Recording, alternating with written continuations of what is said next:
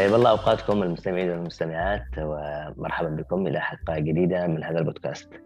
أنا أسامة عادل أرحب فيكم في حلقة بنتكلم فيها عن الصراع الهوياتي اللي يمر فيه أو مر فيه عشرات الآلاف أو مئات الآلاف من الشباب اللي آه، خرجوا بسبب الحرب.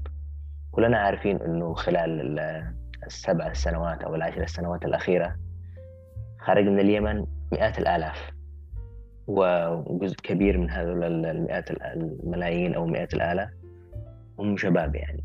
اللي خرج للدراسة اللي العمل اللي الهجرة اللي يعني تهجر ونزح يعني إلى خارج البلاد. خلال هذه السنوات في قضايا اجتماعية وظواهر اجتماعية نشأت في هذول في هذول الشباب والبنات اللي خرجوا خارج.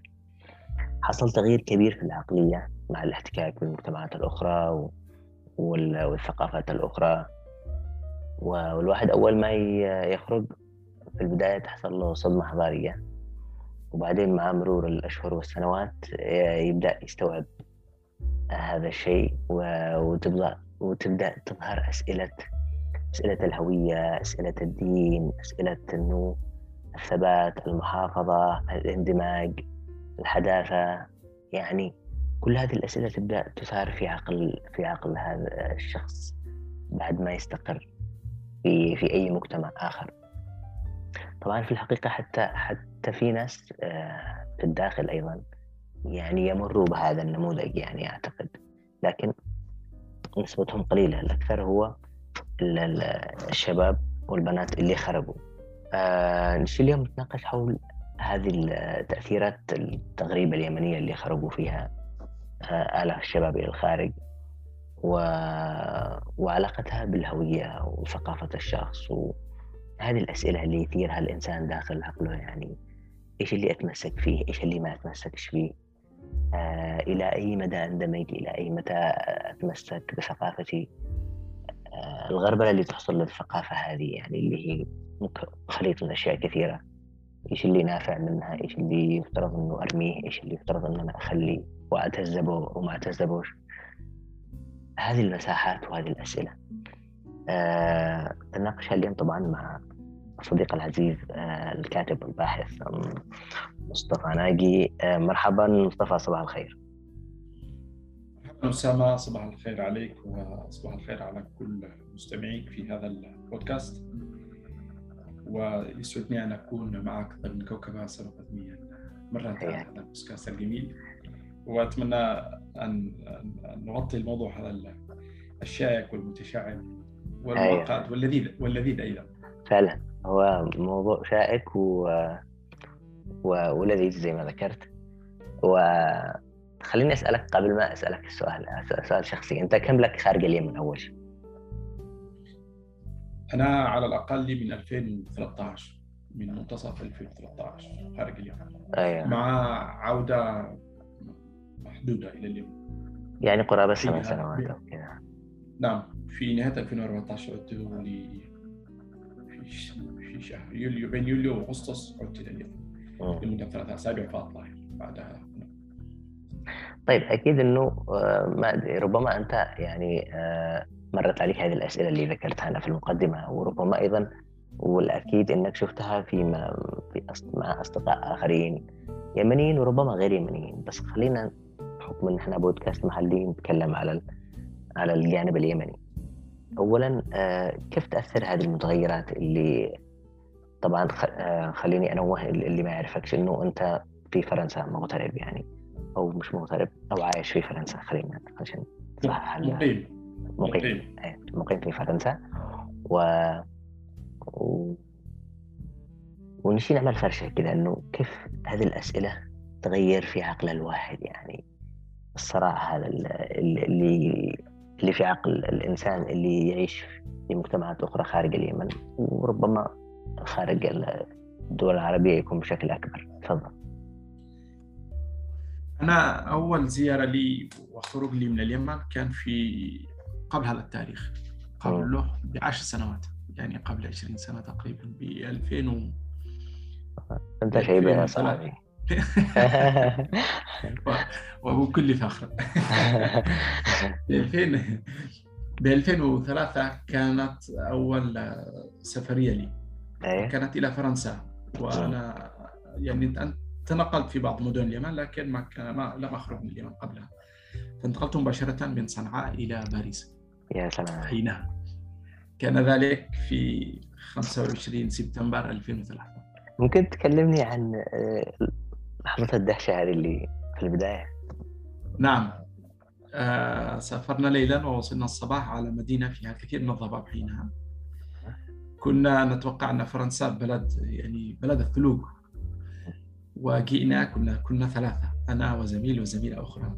جئنا في إطار عقد نعمل على تدريس اللغة العربية بعقد يسمى مساعد مدرس وبنفس الوقت نلتحق بالدراسات العليا حينها بالماستر فجينا محملين كمية من الحقائب والثياب الثقيلة.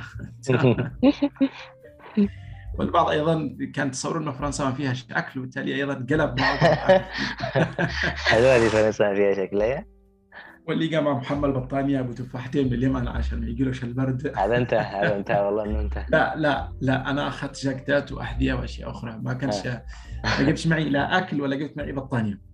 بس كل الأحوال كانت كانت حقائبنا وإحنا طبعا تعرف حقائبنا اليمنيين ما هيش كثيره والحقيبة تقريبا 80% من طول الواحد منها. ويعني الواحد بكلتا يديه يأخذ الشنطة بالتنتين يدات وما يقدرش يزحزحها من مكانه من الثقل اللي داخلها يعني والله الأهل إيش قد حشوا الشنطه صحيح. فالمهم وصلنا إلى المطار ومطار كبير وتدوخ و... و... واولا رهبه الطائرة طبعا هذه عندها قصة. أيوه. إيه. فوصلنا وكان في من يستقبلنا واخذونا على طول المكان التدريبي لمن. يعني كان المركز العربي اسمه كذا المركز المعهد معهد العالم العربي في باريس. في في الطريق أول شيء بالنسبة لي دهشت فيه كمية اللوحات الاعلانيه أيوه الموجودة أيوه. فقلت لهم هذا البلد فيه لوحات إعلانية كثيرة. يعني إحنا باليابان يمكن معنا ثلاث أربع لوحات. هذا وقد قد نجمل انفسنا كان أيوه في 2003 ما كانش فيه فعلا. أيوه الان الان اللوحات أكثر في اليمن عموما. قد فيها أشكال جديدة من عدد اللوحات عندنا كان بخط اليد عموما معظمها خاصة أيوة. وكان جميل وأنا ربما أفتقر للوحات هذه اللي مكتوبه بخط اليد. فقال لي مصر أيضا فيها كذا ما كنت أعرف مصر حينها. المهم وصلنا إلى المعهد وعلى طابق كبيرة وعلى اسانسير ومبنى زجاجي. وفي مواقف مثلا ظريفة إنه إنه كان حنفية الماء تضغط عليه تشتغل. فإحنا نضغط عليه ثاني مرة عشان نتوقف والعكس وكل ما كل ما اشتغل.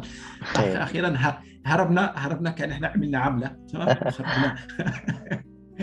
فكانت كانت اللحظات الأولى فيها كثير من الدهشة والمواقف الطريفة وفيها وفيها يعني فيها كثير من البراءة كثير جدا. أيوه ويعني الأسئلة تمطر البال على كل المستويات. أشكال الناس ملابسهم آه، ألوانهم الاختلاط فيما بينهم اللغة اللي يتعاملوا بها. وواحدة من أهم الصعوبات كانت المواصلات. يعني إحنا انتقلنا من أنا جاي من صنعاء مثلا فيها دباب واحد يشيل لك من طرف صنعاء للنص للمنتصف للتحرير. يعني كل أيه. كل الدبابات كانت الباصات والدبابات وجهتهم للتحرير إيه أجت على بلد داخلها شبكة مترو معقدة على الأقل في باريس. هذه مش أقل مش أقل من 300 محطة مترو. آه. يعني شب شبكة معقدة جدا 14 خط مترو. تخيل يتقاطعوا ويتنافروا فهذه هذه آه، ومعلومه المترو صعبة بالنسبة لي كانت وكنت مؤهل جدا إن أنا أتوه وأضيع وأمشي اتجاه المعاكس وأتأخر عن مواعيدي. فكانت مرحلة صعبة. بعدها أيوه بعد بعد الدهشه هذه تبدأ أيوه تبدأ تبدأ الأسئلة. الموقع الحضاري للبلدين مثلا. آه، سكينة الناس الطمأنينة الكبيرة اللي كنا نعيش فيها. ومعانا كثير من الأجوبة النهائية لأسئلة مفتوحة. معنا جواب مغلق مطلق خلاص هو كذا يعني ما صحيح. آه أنت الأهل وجودك حياتك الله الصلاة الصيام الجنة النار كل هذه معنا اجوبه مغلقة لها وخلاص محتفظين بها كذا بيجيب بركن معين داخل القلب أو داخل العقل لا أدري وخلاص وانتهى الأمر. وضع محسوم. وضع محسوم أيوه لكن هنا كانت الأسئلة مقلقة ومرهقة. وطبعا يعني يختلف الخروج. أنا خرجت إلى بلد آخر أجنبي وفي كثير من المفارقات الثقافية. بينما أحيانا لو خرجت إلى بلد عربي تكون حدة الأسئلة هذه أقل. أنت تنتقل إلى فارق معين في اللهجة فارق معين تقنيا. ربما إذا انتقلت إلى بلد أحسن شوية من اليمن. لكن تظل هذه هي البيئة المحافظة إلى حد كبير. الأسئلة هذه اللي قلنا عليها مغلقة. وإن تفكفكت ما تكونش بهذا الفكفكة الكاملة. وفرنسا عموما بلد لا ديني بلد علماني. فيه متدينين يعيشوا لكن الإطار العام للبلد علماني. نعم. وبالتالي ال ال الأسئلة هذه ما هيش موضع جدل ولا مثار اهتمام ولا في سلطة قائمة عليها. آه وتكرس رؤية واحدة العكس. يعني القيم العامة هي قيم الجمهورية والعلمانية. والمجتمع والمجتمع يفكر خارج الإطار الدينيه في كل ما يفكر بطريقة عقلانية علمية وضعية. لكن لا يفكر بطريقة دينية. أيوه. ومع الوقت بدأت الأسئلة كل ما احتكينا بالآخر كل ما وجدنا صعوبات كل ما وجدنا أزمة. مثلا واحدة من الأزمات أزمة إنك تكون بعيد عن أهلك وما فيش إجابة ما في إجابة مسعفة. غير إنك تعتمد على نفسك أو ترجع. تمام. صح المجتمع متعاون لكنه مجتمع عملي واللي بيستقبلوك خصصوا لك يوم أو يومين أو أسبوع. بعد كده كل واحد مع ارتباطات اللي يدرس واللي يشتغل صحيح. فتكتشف بعدها أنك إنك يعني أسلمت لنفسك خلاص. ما عاد فيش الا انك أنت تدير حياتك. آه، البعض اللي يكون خارج عاده من حضن أمه وهي تتكفل بكل أشياء وهذا أكيد بيواجه صعوبات لأنه مش عارف كيف يرتب نفسه مش عارف كيف يعمل له اللقمه مش عارف. عارف كيف يطبخ يعني. وفي ناس يكونوا قدهم الحياة قد يعني علمتهم أشياء كثيرة ومفاحيس وفحافيح فيعرفوا يدبروا أمورهم على الأقل على المستوى هذا البسيط. فعلا السفر امتحان امتحان قاسي. طيب لو خرجنا من الجانب التكنيكي هذا ولحظات الدهشة الآن الحرب آه، تقريبا في إحصائيات تقول إنه أكثر من 2 مليون يمني اضطروا للخروج خلال يعني بعد الانقلاب والحرب. لكن آه، من قبله أيضا في عدد كبير يعني حتى يعني تقدر تقول من 2011 إلى الآن 10 سنوات يمكن قرابة 3 مليون يمني خرجوا من اليمن.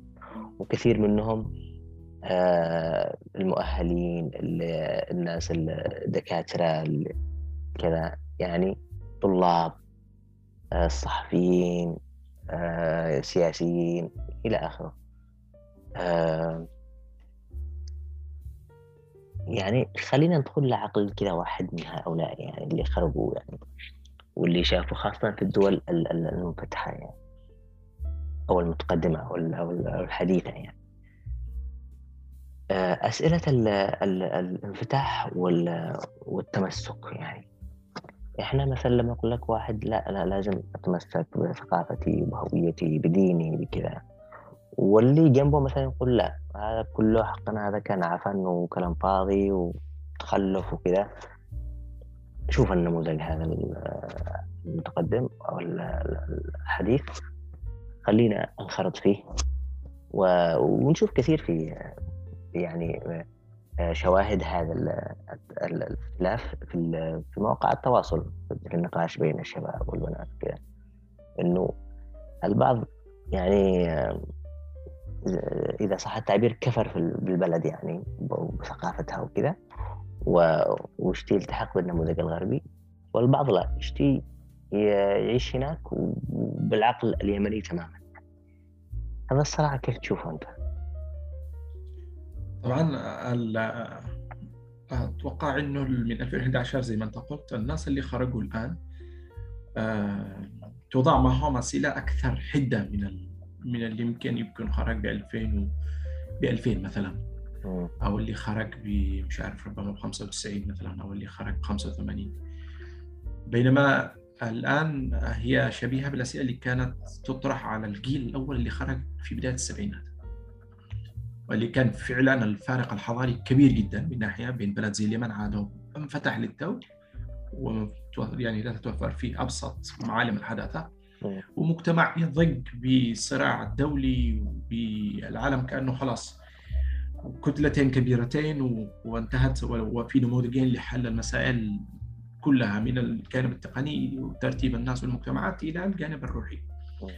يعني معناها ليبرالية أو اشتراكية كانت كذا المسائل محسومه الآن نحن في فترة فيها حدة كبيرة جدا والناس قلقهم الكبير في الخروج هو أنهم جايين من بلد لا تعرف لفين بيروح ما عاد فيش أمل لأنه ممكن يتصلح مثلا. ولهذا يعني آه، ما يقدرش يلتفتوا للوراء بسهولة. ومعهم نموذجين زي ما قلت. معنا نموذج الأول اللي يمكن يتقوقع ويحتمي بكل بكل حمولته الثقافية عشان يحافظ على توازنه والأسئلة اللي براسه ما يثيرهاش وما ي... ولا ولا يفجرها دفعه واحدة. ومعك نموذج ثاني اللي يتماهى تماما مع الوضع الجديد. أتوقع إنه المتماهين والذين يعلنون تماهيهم هم قليلين لكن يثيروا ضجيج أكثر. بينما المتقوقعين أكثر بكثير جدا لكنهم غير ظاهرين كما لو انها هي الحالة الطبيعية. صحيح. وعموما آه بس في في النص. يط... في في النص أيضا آه، شريحة كبيرة. هم أقرب إلى أتوقع في ناس مثلا قرر إنه يحسم هذه المسألة وينخرط في المجتمع الجديد ويندمج اندماج كامل. مش ضروري يظهر لأنه لأنه ما يصنعه آه، هو حرية شخصية. آه. شيء يخصه لا يخص الآخرين. لكن في سبب آخر أنه لا يريد أن يعرض نفسه لضغط اجتماعي كبير. الآن الفرد اللي يخرج اليمني هذا هو خرج من من بيئة متكاملة. وهذه البيئة تلاحقه على يعني في كل الأحوال تلاحقه في الخارج. تلاحقه بسبب ارتباطه وتلاحقه بسبب وجوده ضمن مجموعة أخرى عربية وإسلامية ولكن أيضا يمنية. بالتالي الضغط الاجتماعي اللي أطرك في اليمن إلى حد كبير لا يزال ما يزال قائم. أيوة. وموجود معك يلاحقك في الغربة في أوروبا في أمريكا في كندا. اليمنيين يتجمعوا مع بعض يبدأوا ينتجوا نفس البيئة السابقة اللي كانوا عاشوا فيها. وتبدأ الرقابة الاجتماعية تشتغل يبدأ الضغط الاجتماعي يشتغل وتبدأ أدوات القبول بك. فالان المجتمع ما يضغطش عليك ماديا لكن يضغط عليك بحيث إنك تكون مقبول أو غير مقبول.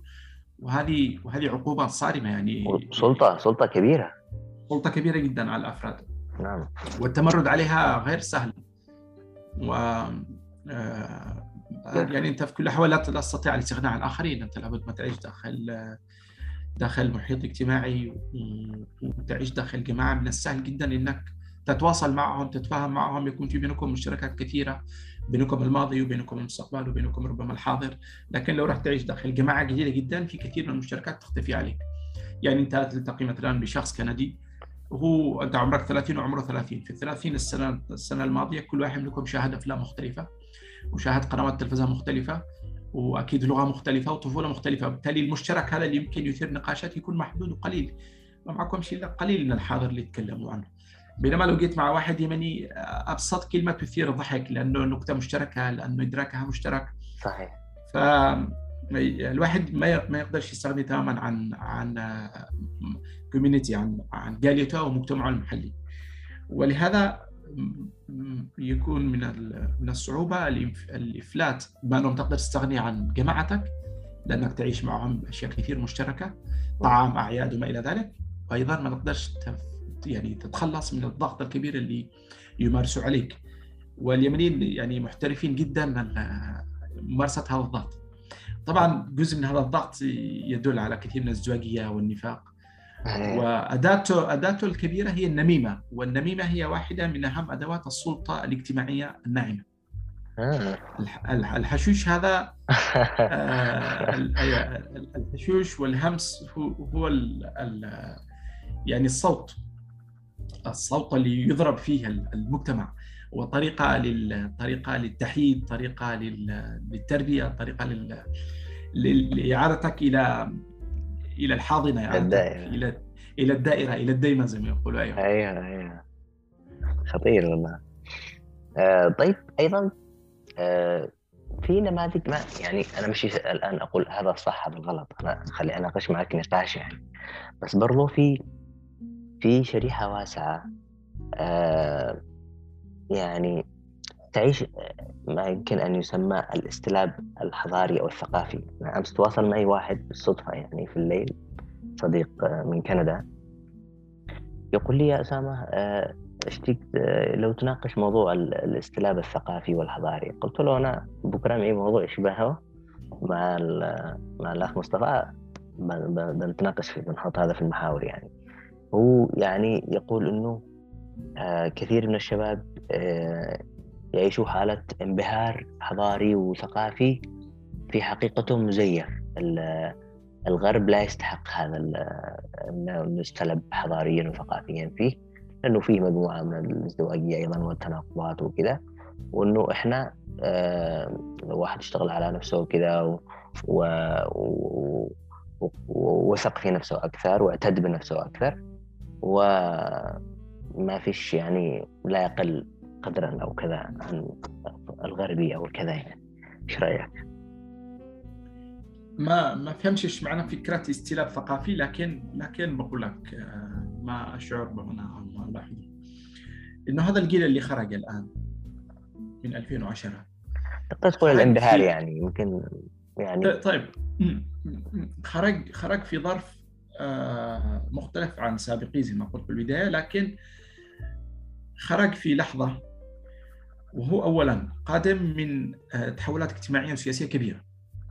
وهذه آه، هزت كل الثوابت السابقة اللي كانت موجودة على الصعيد الاجتماعي والسياسي. ما تنساش إنه الناس اللي خرجوا كانوا شباب وبالتالي ثورتهم على سلطة سياسية بمعنى آخر هي ثورتهم على سلطة اجتماعية أيضا. واصبحوا هم هم الفعل الرئيس أو يريدوا أن يكونوا الفاعل الأساسي في في المتغيرات. كما لو أنهم آه، بقدر رفضهم للسلطة السياسية كان أيضا لديهم رفض للسلطة الاجتماعية لسلطة الأب بالمعنى الكبير سلطة آه، شيخ القبيلة وما إلى ذلك. وبالتالي دخلوا في صراع كبير آه، على كل المستويات المستوى السياسي ولكن أيضا على المستوى الاجتماعي. هذه البيئة المحلية اليمن. الآن نحن نعيش ذروة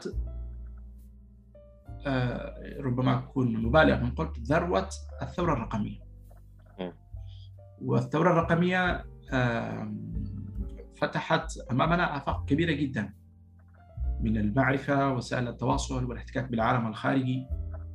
وهذا له أثر. لا تأتي منتجات الحداثة دون قيمها. ما يجي لك التلفون بدون ما يجي لك توابعه.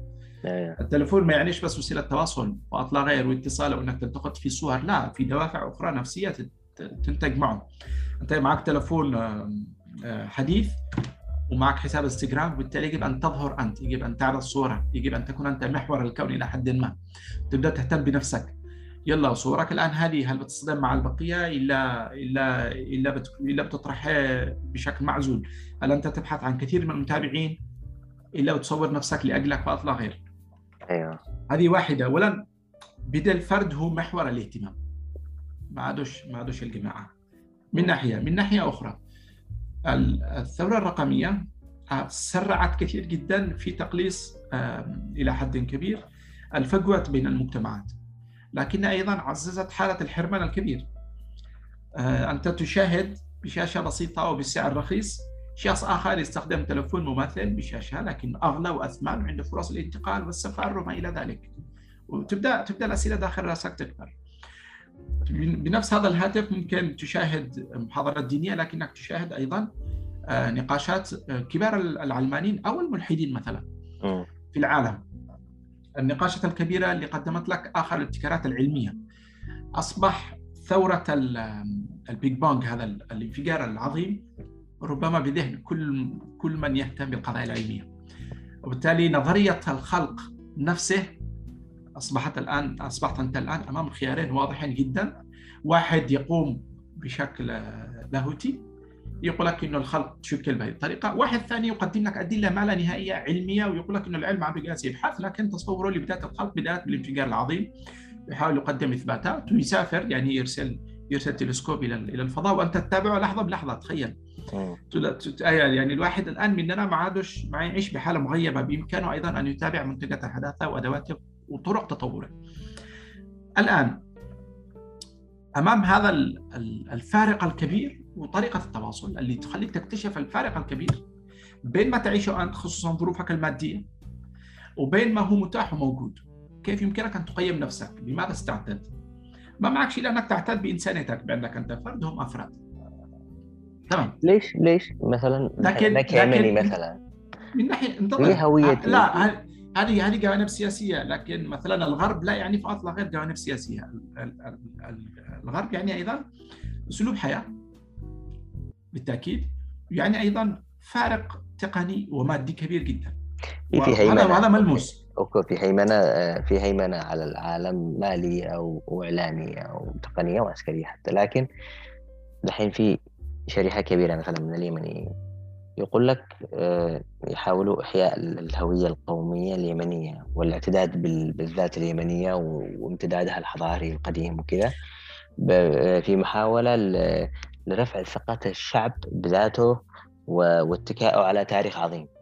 هذا يؤثر على الحاضر أيضا يعني وقد يؤثر على المستقبل. هذه آه مهمة. هذا الشيء. هذه قضية مهمة بس اولا ظهورها وتفاعلها. كان في سياق يمني يمني بحت. ما لهش علاقة بعلاقات اليمنيين بالغرب.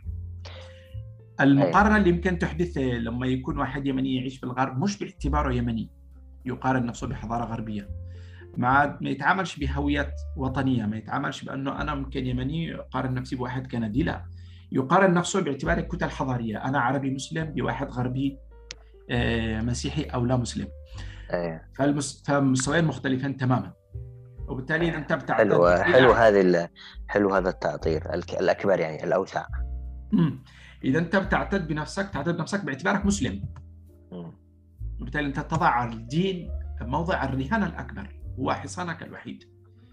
آه ما فيش ما فيش معك أدوات رهان أخرى مادية ولا تقنية وما إلى ذلك أو بتقلب التاريخ بكله بحيث إنك تبحث عن نقطة فيها عظمة لانتمائك الكبير هذا اللي هي لحظة الإمبراطورية العربية الإسلامية أو الإسلامية لتقارنها ب بهذه اللحظة، بالتالي أنت تقارن أشياء غير قابلة للمقارنة الماضي بالحاضر أو الإسلام باللا إسلام. آه الآن هل أنت ملزم إنك تطرح نفسك في هذا السياق؟ بأنه يجب أن تعتد بنفسك والا تنبهر. بال... أنت إذا إذا إذا طرحت نفسك في هذا ال... هذه المعادلة حرمت نفسك من أنك تتساءل من أنك تكتشف من أنك تتغير من أنك تعرف ما إذا كان هناك نقاط قوة ونقاط ضعف من أنك تصل إلى أسباب التقدم الحضاري. بمعنى آخر حرمت نفسك من أنك تطرح على نفسك أسئلة النهضة. خلاص أنت غلطت على نفسك. okay. عملت دائرة وسياق حول نفسك. حتى لو عشت في الغرب أنت تعيش حول السياق هذا ومعك زي ما قلت ال community المحدد. وكأنك عايش في مذبح يعني. تماما. ومقتنع بأنه وبتبدأ تعزز نفسك بأنك بأنك أنت لديك من أسباب التفوق على الجانب الإنساني اللي نتفق فيها نحن كلنا مساويين كبشر. لأنك أنت أفضل من غيرك لمجرد أنك متدين مثلا أو أنك متمسك تنتمي إلى دين معين أو أنك تنتمي إلى جغرافيا معينة وبينما الآخر تبدأ تنسف كل آه كل العوامل التقدم الحقيقية والمادية والملموسة في حضارته. قد يكون هذه حيلة نفسية يا مصطفى إنه آه لأنه إحنا أمة وحضارة الآن في القاع في الحضيض مهزومين وحروب ومتخلفين حضاريا فيه محاولة لخلق سياق حماية متقدم إنه إنه لا أنا كفرد أنا كويس أنا ممكن أتعلم ممكن أتفوق. ولذلك تشوف كثير من المتفوقين حتى اليمنيين والعرب في الغرب يحاولوا إنه كسر هذا الوصم بالتفوق الفرداني يعني. و عشان أيوه عشان, عشان... تتفوق؟ أها تفضل. عشان تتفوق لابد ما عشان تتفوق ما بيكونش معك إلا وسيلة إما تكون تاجر كبير. تاخذ بأسباب الكسب والربح أو تشتغل على العلم. والعلم له قوانين. آه، أول قوانين العلم إنه ما فيش حقيقة ثابتة مثلا. وانه كل كل الحقائق والقوانين قابلة إلى أن تنسف تجرح وتعدل من نفسك بالتجربة والخطأ. وبالتالي إذا كان الرهان قائم على العلم آه، بتكون آه، ملزم بأنك تتقيد قانون بمنطق العلم نفسه. اللي هو المنطق ال physic ما هوش metaphysic. منطق منطق العلم منطق قائم على الأسئلة. ما فيش سؤال مغلق كل الأسئلة صحيحة وسليمة و... وجائزة. وما فيش إجابة ثابتة. فهمت عليك. آه هذا واحد. أيضا إذا أنت تبحث عن خلاص فرداني أنت انتقلت تماما إلى القيم الحداثة الأوروبية وأصبحت جزء منها دون أن تدرك. وإذا كان الفرد قرر إنه ينجح بالتالي هو قرر إنه يأخذ بأسباب النجاح وهذه خطوة جيدة. ما أخشى أنا إنه الواحد يتقوقع تماما. بس إنه ما يأخذش بأسباب النجاح بالمرة ولا يبحث عنها ولا تعني طيب هذا التقوقع أو أو حول أو عمل سياق حول الذات في المجتمعات هذه. آه كيف يأثر على الاندماج يعني؟ مثلا كثير من من الشباب هؤلاء الآن أصبحوا مثلا آه مقدمي اللجوء في أوروبا في كندا في أمريكا أو إقامات عمل أو إقامات دائمة. آه كيف كيف ياثر هذا على اندماجهم مع المجتمع مع مع المجتمعات الأخرى؟ أنا أعرف مثلا شباب في تركيا هنا قد لهم سبع سنوات ثمان سنوات وما يعرفش صديق واحد تركي. ما يعرف يتكلم تركي هذول كثير طبعا و... ولا يعرف ما يعرفش حتى جارو أو كذا أو يعني عايش حرفيا 100% في مجتمع يمني. جيتو. Yeah. يسموه مجتمع مجتمع الجيتو مجتمع مجتمع المدن المغلقة. الجيتو مصطلح قدم من الجماعات اليهودية اللي كانت تعيش فيما بين في في القرون السابقة وما تنفتحش على غير نهائيا. وتسيج نفسها وتعيد إنتاج نفس النمط سواء الديني ولا الاجتماعي ولا الاقتصادي داخلها مغلقة. هذا غلط؟ مع الآخرين. هذا غلط؟ ويمكن تمرير هذه الحالة على صعيد جيل واحد. ممكن شخص إنه يعيش في بلد وما يحتاجش بأحد ويأمن نفسه بعمل ويرجع وخلاص عمل ونوم عمل ونوم والحياة بالنسبة له تكون مغلقة بهذه الحالة. لكن الأمر انعكاساته خطيرة على الجيل الثاني. هذا الجيل الثاني هو الآن اللي قد جاء وعمره 20 30 ربما 40 أو أكثر. قد جاء وعنده عنده رؤية وتصور ثقافي ديني اجتماعي يكتسبه في الفترة السابقة وربما ما عادش قادر يكتسب شيء جديد ولا قادر يزحزحه. وما عاد يطرحش نفسه أمام أسئلة ولا يطرح نفسه أمام مواقف تدفعه إلى أنه يكتسب لغة جديدة يكتسب صداقات جديدة يخرج عن يعني جماعة دائرة هذه الاجتماعية تؤمن له العمل وتؤمن له السكن وتؤمن له الفرح وتؤمن له الحزن ويجد منهم السلوى ويجد منهم المواساة وخلاص يكتفي. لكن الجيل اللي بعده. هذا الابن اللي بيعيش بين مفارقة البيت ولغته وأسلوب حياته وبين المدرسة ابنه بأي مكان بيدرس بيحتك بيترك ربما مثلا أو بيحتك بحسب.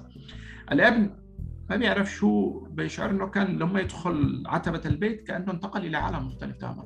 أو لما يخرج من عتبة البيت دخل دخل كوكب مجرة مختلفة. في القيم في أسلوب الحياة في الإتيكيت في طريقة التفكير في اللبس. وبيعيش بين عالمين مزدوجين وربما الأسرة تضغط أو يعني أول ما يدخل البيت تطلب منه قسرا إنه يعيش وفق القيم السابقة ولا تساعده بأنه بالخارج يتكيف معه. وتشعره بأنه نحن نعيش في هذه البلد على شكل معاناة دائمة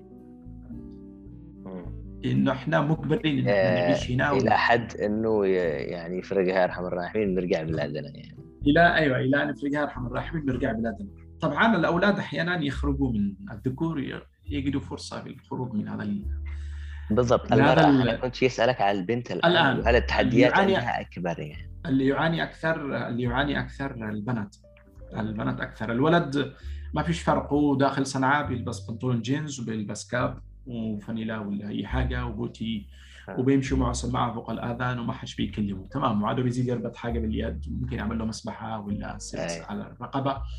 ويتخارج يعني قد قد إحنا نشوف آه، في اليمن شباب منغمسين بالقشور وأشكال قشور وأشكال الحداثة. أما الحداثة العميقة بعيدة إلى حد كبير عنا.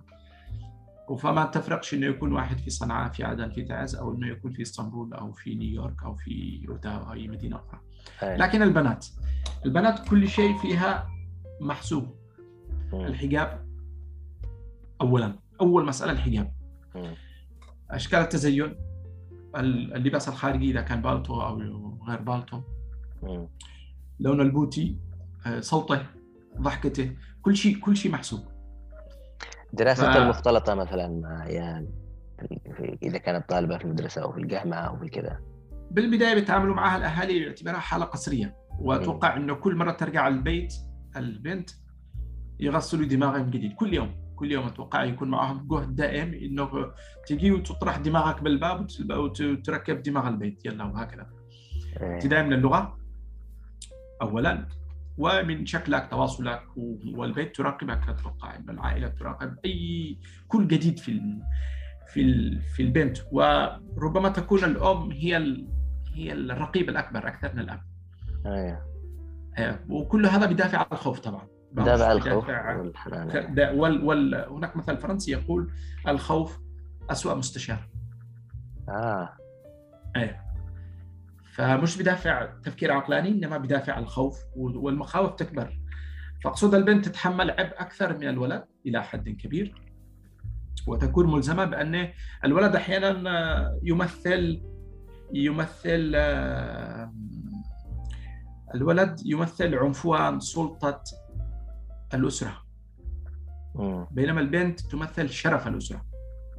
أيوه. بالتالي كل وزعت المهام بحيث انه الولد ممكن أن يخطئ وهذا لا يصيب شرف العائلة الكبيرة. هي هذا لكن البنت البنت كل ما تعمله يمس بشكل مباشر بالأونور بالهنر الشرف يقول لك إنه آه، هذا المثل اليمني إنه الرجال حامل عيبه يعني. أيوه بالأخير يعني بشكل فردي هو يتحمل عيوبه بينما البنت آه، تروح لعند أبوها أمها توسع كامل. فالفتيات يتحملن عبء أكثر ولهذا يقع عليهن الضغط أكثر وهن عرضة إلى الحرمان. عدم اكمال الدراسة التزويج المبكر واحيانا التعنيف وربما العنف. آه، آه، أقل من العيال. العيال هامشهم في الخروج أكثر. يقدر يقدر يجي له صاحبه ويخرج معه ويتمشي ويرجع مش قصة. لكن البنت بتكون ألف سؤال وألف سؤال. طيب يا مصطفى آه لو تكلمنا الحين نتكلم على شريحة واسعة من المجتمع. آه، كثير منهم أيضا بيتعلموا وبي يعني ربما يكونوا نخبة بعد عشر سنوات أو عشرين سنة. آه، تأثير ذلك على المجتمع في اليمن. يعني هذول الحين إذا رجعوا أكيد بتوقف الحرب و... و... ونسبة كبيرة من هؤلاء بيرجعوا إلى اليمن هل بيحصل صدام حضاري آه، تطور رفض كيف تأثيره بعدين لما يرجعوا؟ أنا أرى انه ما بيرجعوش. لأنه هذه هذه ليست الموجة الأولى من الهجرات. عدد اليمنيين أو المنتسبين إلى اليمن في 1200 سنة أكثر بكثير جدا من اليمنيين الموجودين في الداخل.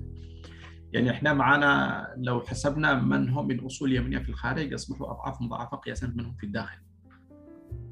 اللي رجعوا يعني أكيد في نسبة بيرجعوا يعني. قليل. من النسبة هذه اللي بترجع بترجع آه بترجع لدوافع غير الدوافع الوطنية. بالمعنى المجرد. وغير الدوافع المادية أيضا. بترجع لسبب ارتباطات عائلية رغبة الأب يعني من تبقى هناك الأب الأم. أشياء كثيرة لكن الظروف المادية ما بتكونش مهيئة أنها تستقبل خاصة في المراحل الأولى إنها تستقبل اليمنيين أو كل اليمنيين اللي خرجوا. ربما يعني نتوقع معجزة بحيث إنه يكون اليمن جاذب لكل الاستثمارات وقد في بيئة جيدة بيئة استثمارية وفي فرصة إنك تعلم أولادك بشكل صحيح. طبعا ممكن يرجعوا بعض اليمنيين اللي مثلا عنده بنات ويخشى عليهن ومش قادر يزوجهن في الخارج غير إنه عودته إلى اليمن بتكون فرصة تزويجهن أكبر. هذا واحد من الأسباب. في ناس كثير على فكرة كذا في فرق في أمريكا وفي غيره. آه نعم. يسافروا وبعدين يشعروا إنه ما قدرش يندمج ولا قدر يحمي بناته بين قوسين يعني في حسب وجهة نظره. يقوم يرجع. يقوم لأنه يرجع. لأنه أصلا لأنه يعني تخيل ما فيش فرص فرص تزويج فرص التزويج في اليمن تتم عبر ترتيبات عائلية. آه الام الجده الجيران التشبيك, التشبيك هذا اللي يتم. لكن داخل الغرب لا. الزواج على الأقل بين مثلا بين الأوروبيين فيما بينهم الزواج ما يتمش عبر شبكات عائلية. الزواج يتم عبر اختيار حر.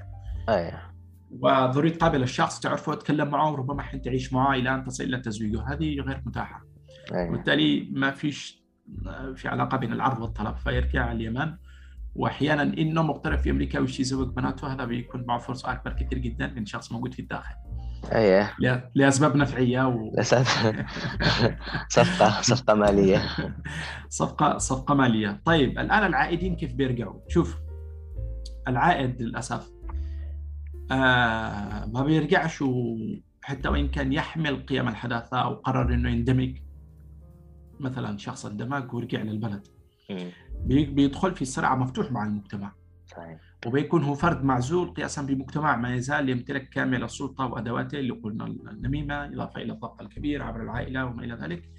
وبيضغط عليه لأنه ينسي كل ما اكتسبه من قيم وأسلوب حياة.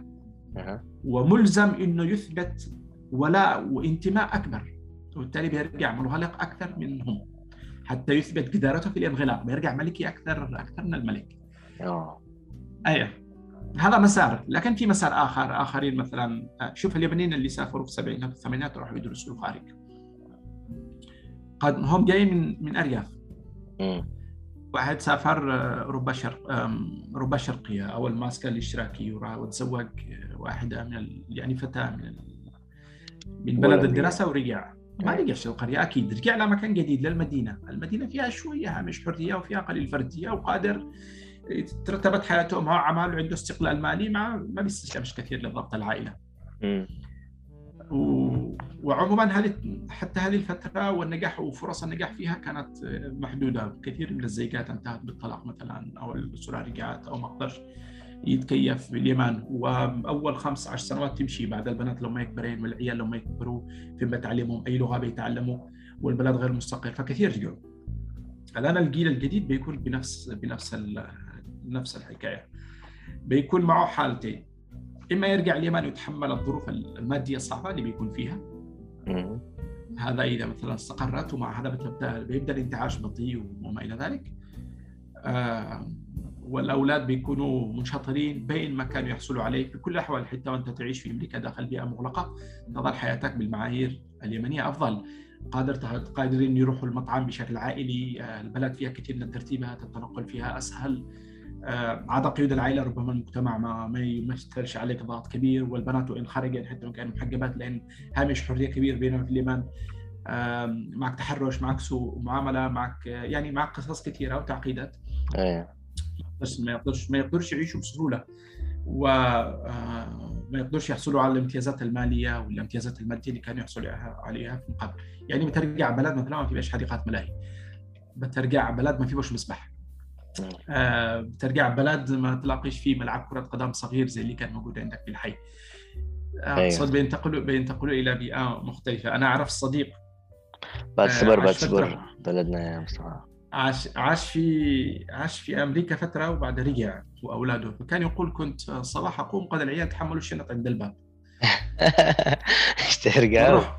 أيوه. ما يكون قال له يلا نسافر باب أمريكا. يقول لهم عادوا مش الآن. يقول له ما نمشيش طبعا ربما كانت ظروفه المادية أحسن يعني وقدر يعيشهم في أمريكا بظروف مادية جيدة. فلما رجعوا اليمن كانت الحياة صعبة.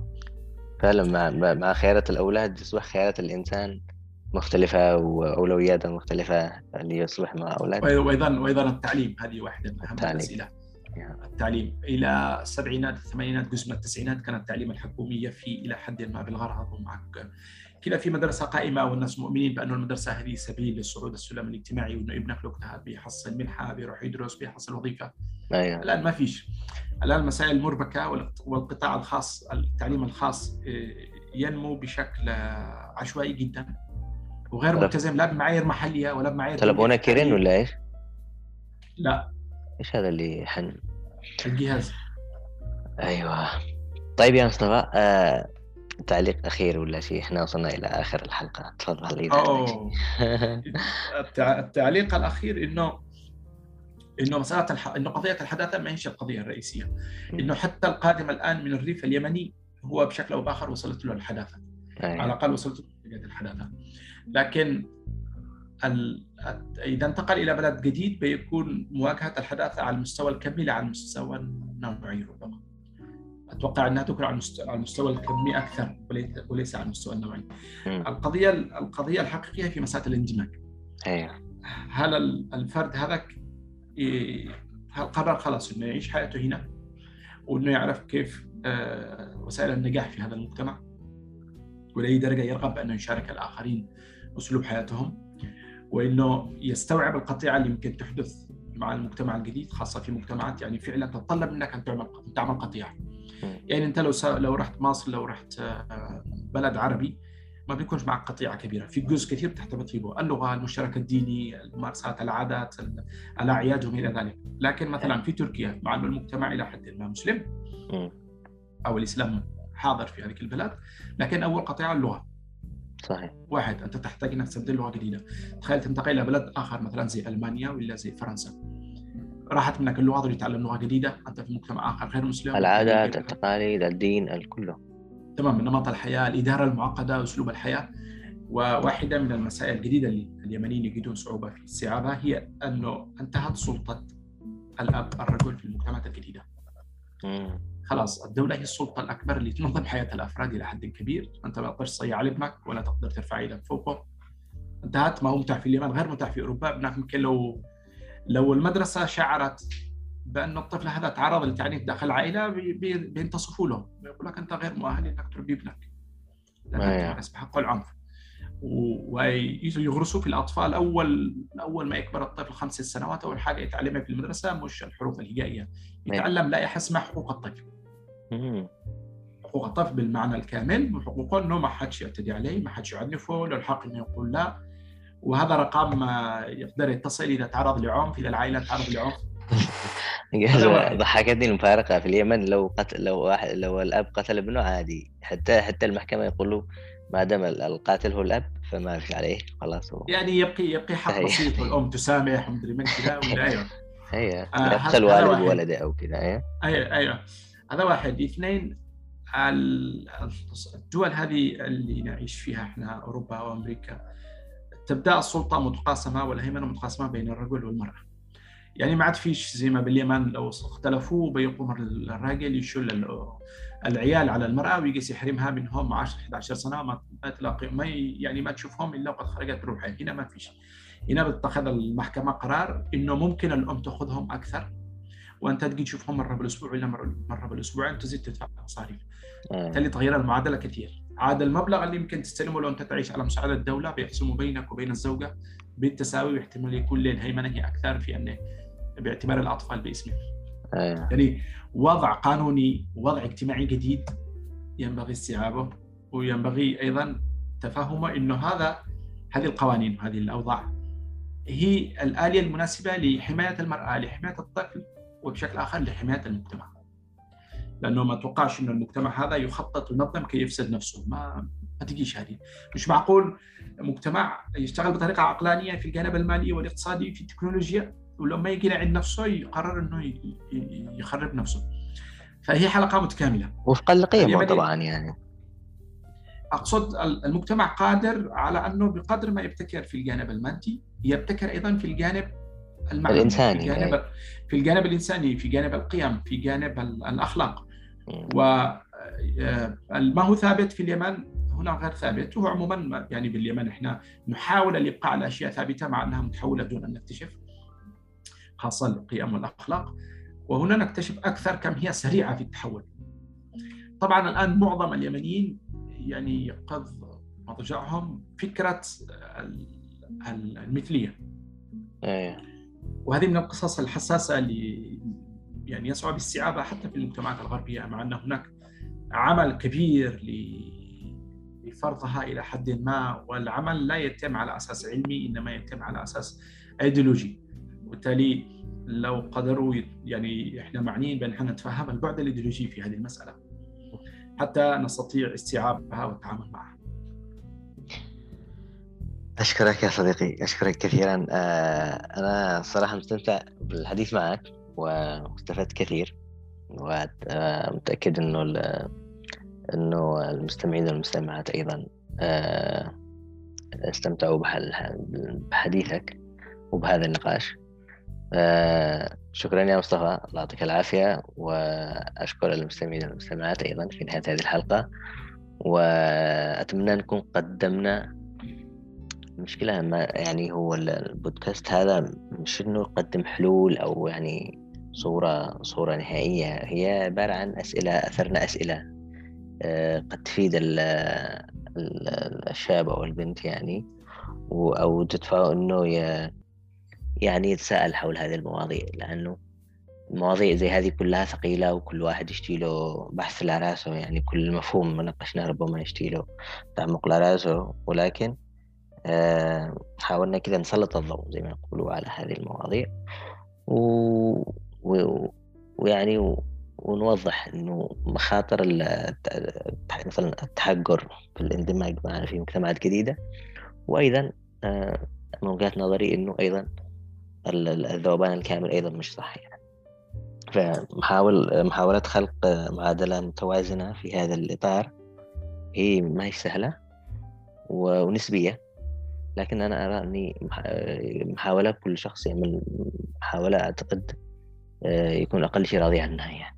حسك شيء تعلق قبل ما أنا أنا أشكرك على أنك اتحت الفرصة ويعني فتحت هذا الموضوع. وأنا كما قلت لا أحاول تقديم قناعاتي أو أو تصوراتي الجاهزة والناجزة حول الموضوع بقدر ما أثير ما ألاحظه المفا... الفارق اللي أنا اعرفها بحكم إني قادم من اليمن وأعيش في هذه البلاد. وأترك الناس أمام خياراتهم الخاصة وأحاول أوضح بعض الجوانب بعيدا عن الاستعراض عن الشو سواء في الانغلاق أو في الانفتاح. يعني بالأخير مسائل شخصية من أراد أن ينفتح باستطاعة أن ينفتح على قناعه ويوجد السعادة في انفتاحه هذا شأن يخصه. ومن أراد أن ينغلق على نفسه شيء شأن يخصه. لكن عادة انفتاح والانغلاق ينعكس على العائلة ينعكس على بقية المجتمع. الصغيرة وينعكس على أهالي الشخص هذا في اليمن. وإحنا انتقلنا إلى بيئة جديدة. نحاول نأخذ ما تمنحه من امتيازات ما تمنحه من فرص صحيح. حتى إذا قررنا العودة يوم ما إلى بلدنا نكون على الأقل آه، قادرين على أن نقدم نفع أثناء العودة أو إحنا في هذه المنطقة قادرين على أن نقدم نفع لأن الشيء الأساس حتى من منظور ديني قيمة الإنسان في خيريته يعني بالأخير آه، صحيح. قدرتك على أنك تحترم الآخر على أنك تحترم أنك أنت تحترم ذاتك وتكون نافع أينما كنت هذه هي القيمة الجوهرية ربما للافراد اللي اللي إحنا مكلفين بتنفيذها من منظور ديني ومنظور أخلاقي. أشكرك أشكرك يا مصطفى حياك حيا أبوك. شكرا لك يا صديقي. الله يسلمك يعافيك آه، آه، في أمان الله ومع السلامة.